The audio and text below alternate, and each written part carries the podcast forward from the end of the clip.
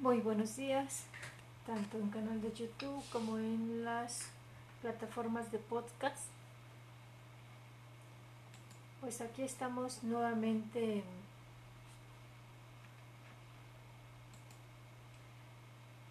Aquí estamos contigo nuevamente para reflexionar la palabra de Dios.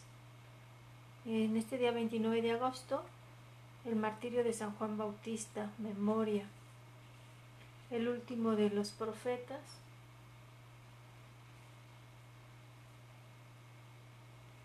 El que le da el paso a Jesús. El martirio de Juan Bautista, decapitado por Herodes Antipas, pone de manifiesto la grandeza del alma del precursor y la plenitud de su respuesta al llamamiento de Dios. Tanto en su muerte como en su predicación, dio testimonio de la verdad y conforme a lo que Jesús dijo de él, fue una antorcha que arde y que ilumina. Bueno, vamos a dar inicio a la lectura. Es del libro de la carta del apóstol San Pablo a los Corintios, capítulo 1, versículo 26 al 31. De la primera, hermanos, consideren que entre ustedes, los que han sido llamados por Dios, no hay muchos sabios, ni muchos poderosos, ni muchos nobles, según los criterios humanos, pues Dios ha elegido a los ignorantes de este mundo para humillar a los sabios, a los débiles del mundo, para avergonzar a los fuertes, a los insignificantes y despreciados del mundo, es decir, a los que no valen nada, para reducir a la nada a los que valen de manera que nadie pueda presumir delante de Dios. En efecto, por obra de Dios, ustedes están injertados en Cristo Jesús, a quien Dios hizo nuestra sabiduría, nuestra justicia, nuestra santificación y nuestra redención. Por lo tanto, como dice la Escritura, el que se gloría, que se gloríe en el Señor. Palabra de Dios. Te alabamos, Señor. Bueno, espero que, que sí se esté escuchando bien la transmisión, que se esté viendo bien. La verdad que es una palabra, pues, ¿cómo podré decir? Confrontante, que nos pone en nuestra verdad. Y bueno, que también podría decirse no agradable. ¿Por qué? Porque estamos acostumbrados a que nos halaguen, a que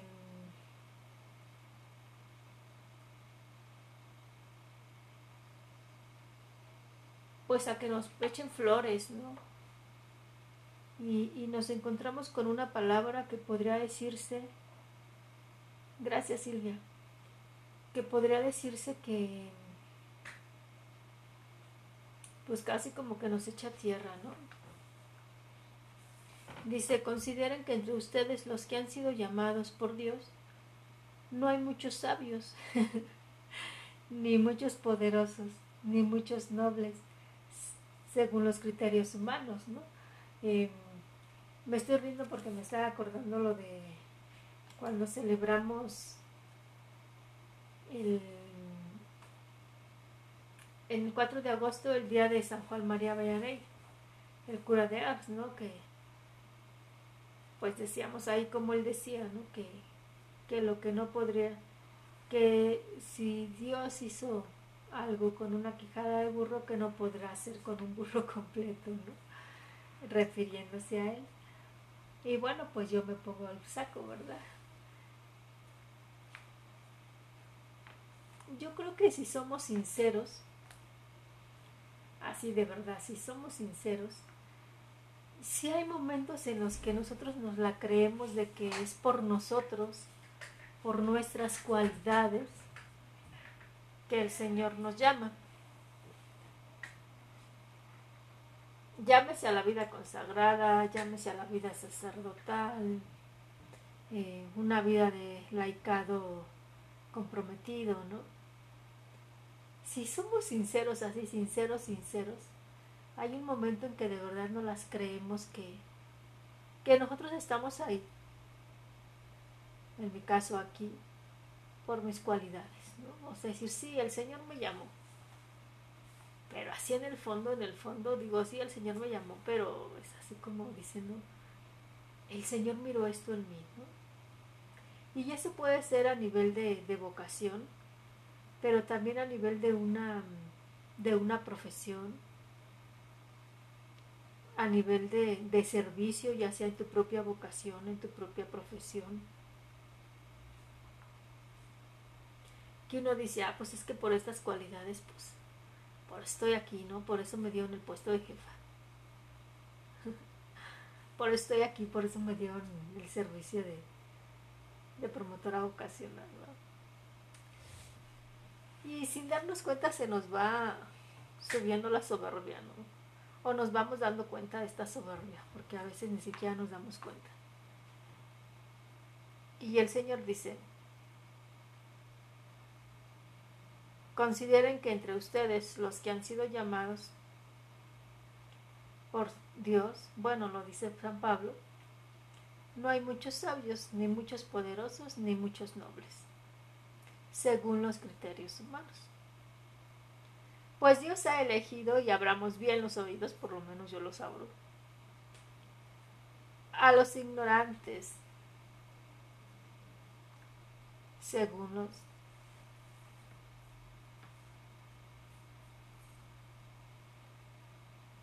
a los ignorantes de este mundo, para humillar a los sabios. Yo a veces la verdad que sí me quedo pensando, yo ya les he dicho que soy la quinta de, de siete, seis hermanas y un hermano. Mis primeras cuatro hermanas son mujeres, mi único hermano varón después de mí y al final mi pequeña hermana.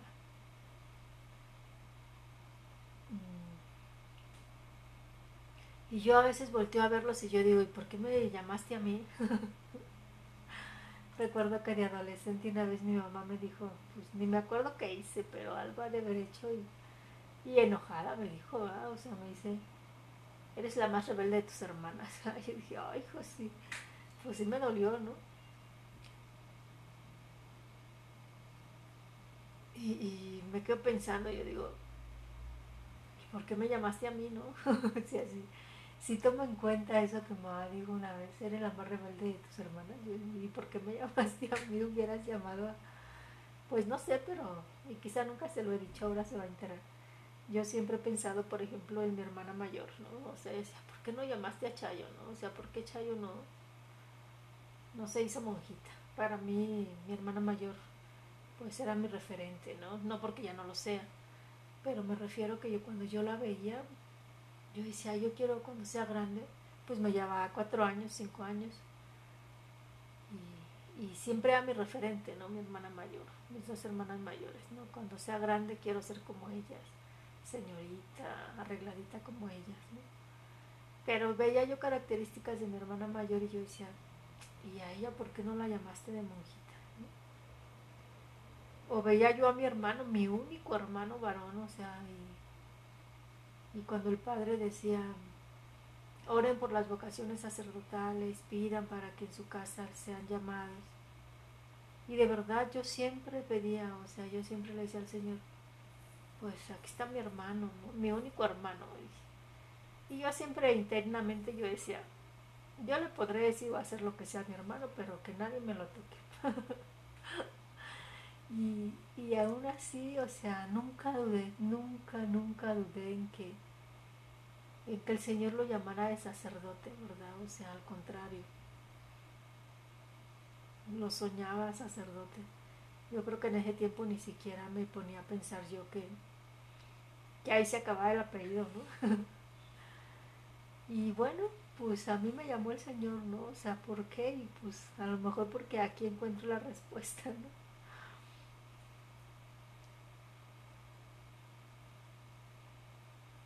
a los ignorantes de este mundo. Yo les confieso algo. Ya estamos, ya que estamos en las confesiones. Ayer veíamos a San Agustín, un hombre muy inteligente que siempre estuvo buscando a Dios, ¿no?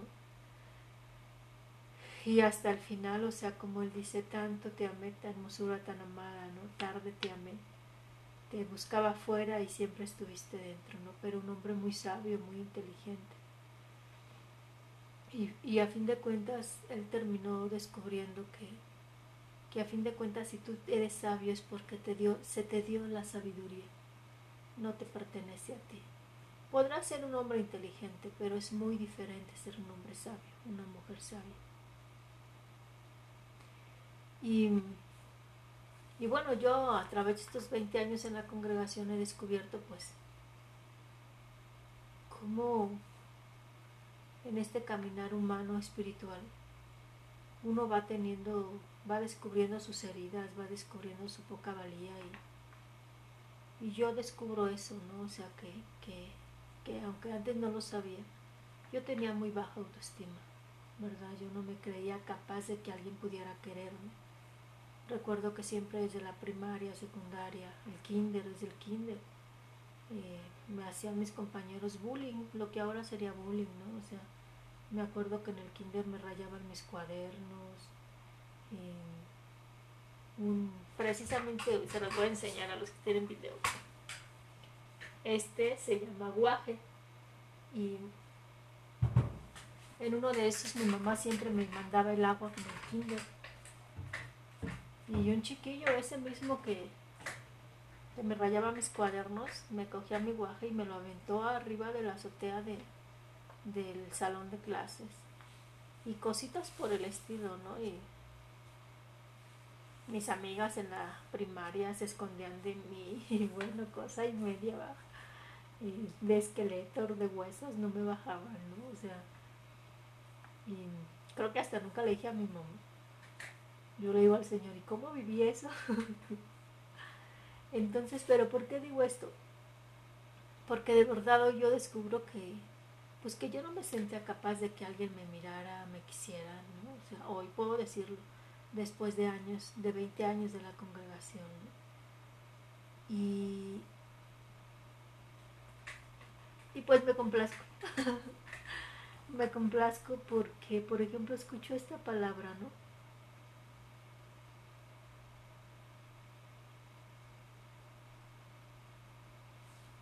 Dios ha elegido a los ignorantes, ¿no? A los débiles, a los pequeños. Y créanme que eso me llena de gozo, ¿verdad? O sea, cuando yo leo ese, uno de los cánticos de, de Isaías, del siervo de Yahvé, pues yo siempre le digo al Señor, yo soy como tú, ¿no? A ese ratoncito, a, pues a esa pequeñilla, ¿no? Que, que pues eso, que nació como un ratoncito chiquitito, sin pensar, sin pesar siquiera un kilo, a esa chiquilla que siempre la hacían a un lado, pues a esa la llamaste, ¿no? Y perdón, se me, se me quiebra la garganta, ¿verdad? Pero, pero porque me doy cuenta de del amor de Dios, ¿no? me doy cuenta de esto que el Señor ha hecho en mi vida y que sigue haciendo, porque porque ¿qué hace una persona? O sea, cuando tú no te crees que vales, buscas valer, ¿no? Y, en mi caso lo fue el estudio. No fui como la plus ultra, pero bajita la mano por ahí yo eh, busqué valer, ¿no? Por el estudio. Y sin embargo, 20 años en la congregación, el Señor me ha ido diciendo que, que mi valía no es ni siquiera en el estudio, ¿no? O sea, que, que Él hubiera, hubiera podido llamarme, por ejemplo, a una vocación de vida activa. Gracias, Silvia. este, porque pues yo estudié para maestra, amo mi profesión. Y, y él desde el principio me dejó claro de que no, que no era ahí donde me llamaba me llamaba este estilo de vida, un, estilo de vida sencillo, contemplativo, que hacer de ama de casa, Y pero que me recalca esto. He elegido a los ignorantes de este mundo para humillar a los sabios, a los débiles del mundo, para avergonzar a los fuertes, a los insignificantes y despreciados del mundo es decir, a los que no valen nada, para reducir a la nada a los que valen de manera que nadie pueda presumir delante de Dios. Y entonces para mí esta lectura, o sea, me vuelve a, decir, llevamos un tesoro en vasijas de, barro, para que se vea que el gran tesoro es Dios, ¿no? Que nosotros solamente somos su,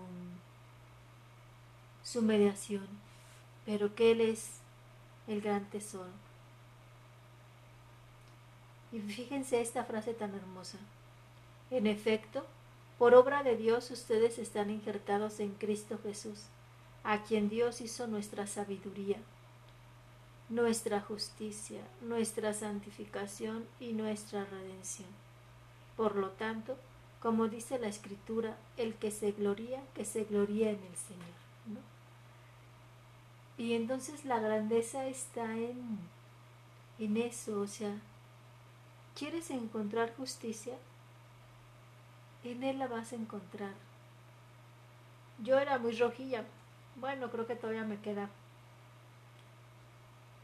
rojilla es así como metida en la política y tratando de encontrar pues la justicia para los más pobres, los más necesitados. Y sin embargo, aquí el Señor me ha ido diciendo que su lógica es algo diferente. Recuerdo que vez que mi mamá me dijo, eres la más rebelde de todas. me dijo, que parece tu papá. Y yo digo, pues sí. Y yo recuerdo que como ya se los he dicho en el último tiempo de papá, me dijo, hija, he comprendido que debo consumar en la cama de un hospital lo que inicié en mis inicios. Y, y, se me viene una frase de, de Teresa de Calcuta, Santa Teresa de Calcuta. Si no vives en la pobreza, nunca sabrás lo que es la pobreza y no vas a poder realmente apoyar a los pobres y haciendo una parodia de mi vocación, es decir, si estoy llamada a consolar el corazón de Cristo, si estoy llamada a hacer míos sus sentimientos sacerdotales, sus dolores internos, a hacer míos a sus hijos. Si yo no sé lo que ellos viven, nunca voy a entenderlo ni a hacerlo mío. Y entonces por eso creo que el Señor llama a lo pequeño, ¿no? para que no seamos nosotros los que brillemos, sino que seamos nosotros los que acojamos su voluntad, su amor, su bendición. Y de verdad podemos, podamos ser como lo que decía ayer, ¿no? Misericordiosos. Y que es un aprendizaje, por lo menos yo lo digo desde mí, ¿no? O sea, porque, porque yo traté de ocultar esa parte pequeña mía, ¿no? Y, traté de ser grande, traté de ser fuerte, o sea, traté de que no me pisara, ¿verdad? y, y el Señor, a través de todos estos años, me ha enseñado a que no es malo ser pequeño, no es malo ser débil. Y que más bien si uno abraza esa parte, puede ser un instrumento de amor, de misericordia, de paz para los demás. De lo contrario, cuando tú no aceptas tu propia parte, la vas a estar negando en el otro, ¿no? La vas a estar señalando en el otro.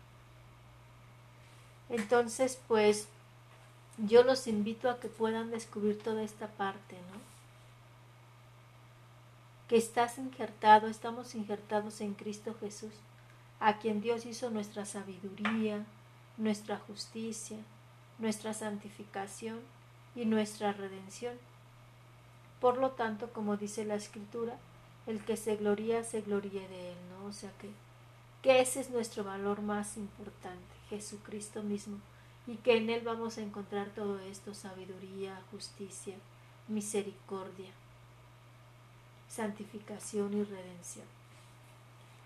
Pues hasta aquí los dejo, ya me pasé los 15 minutos.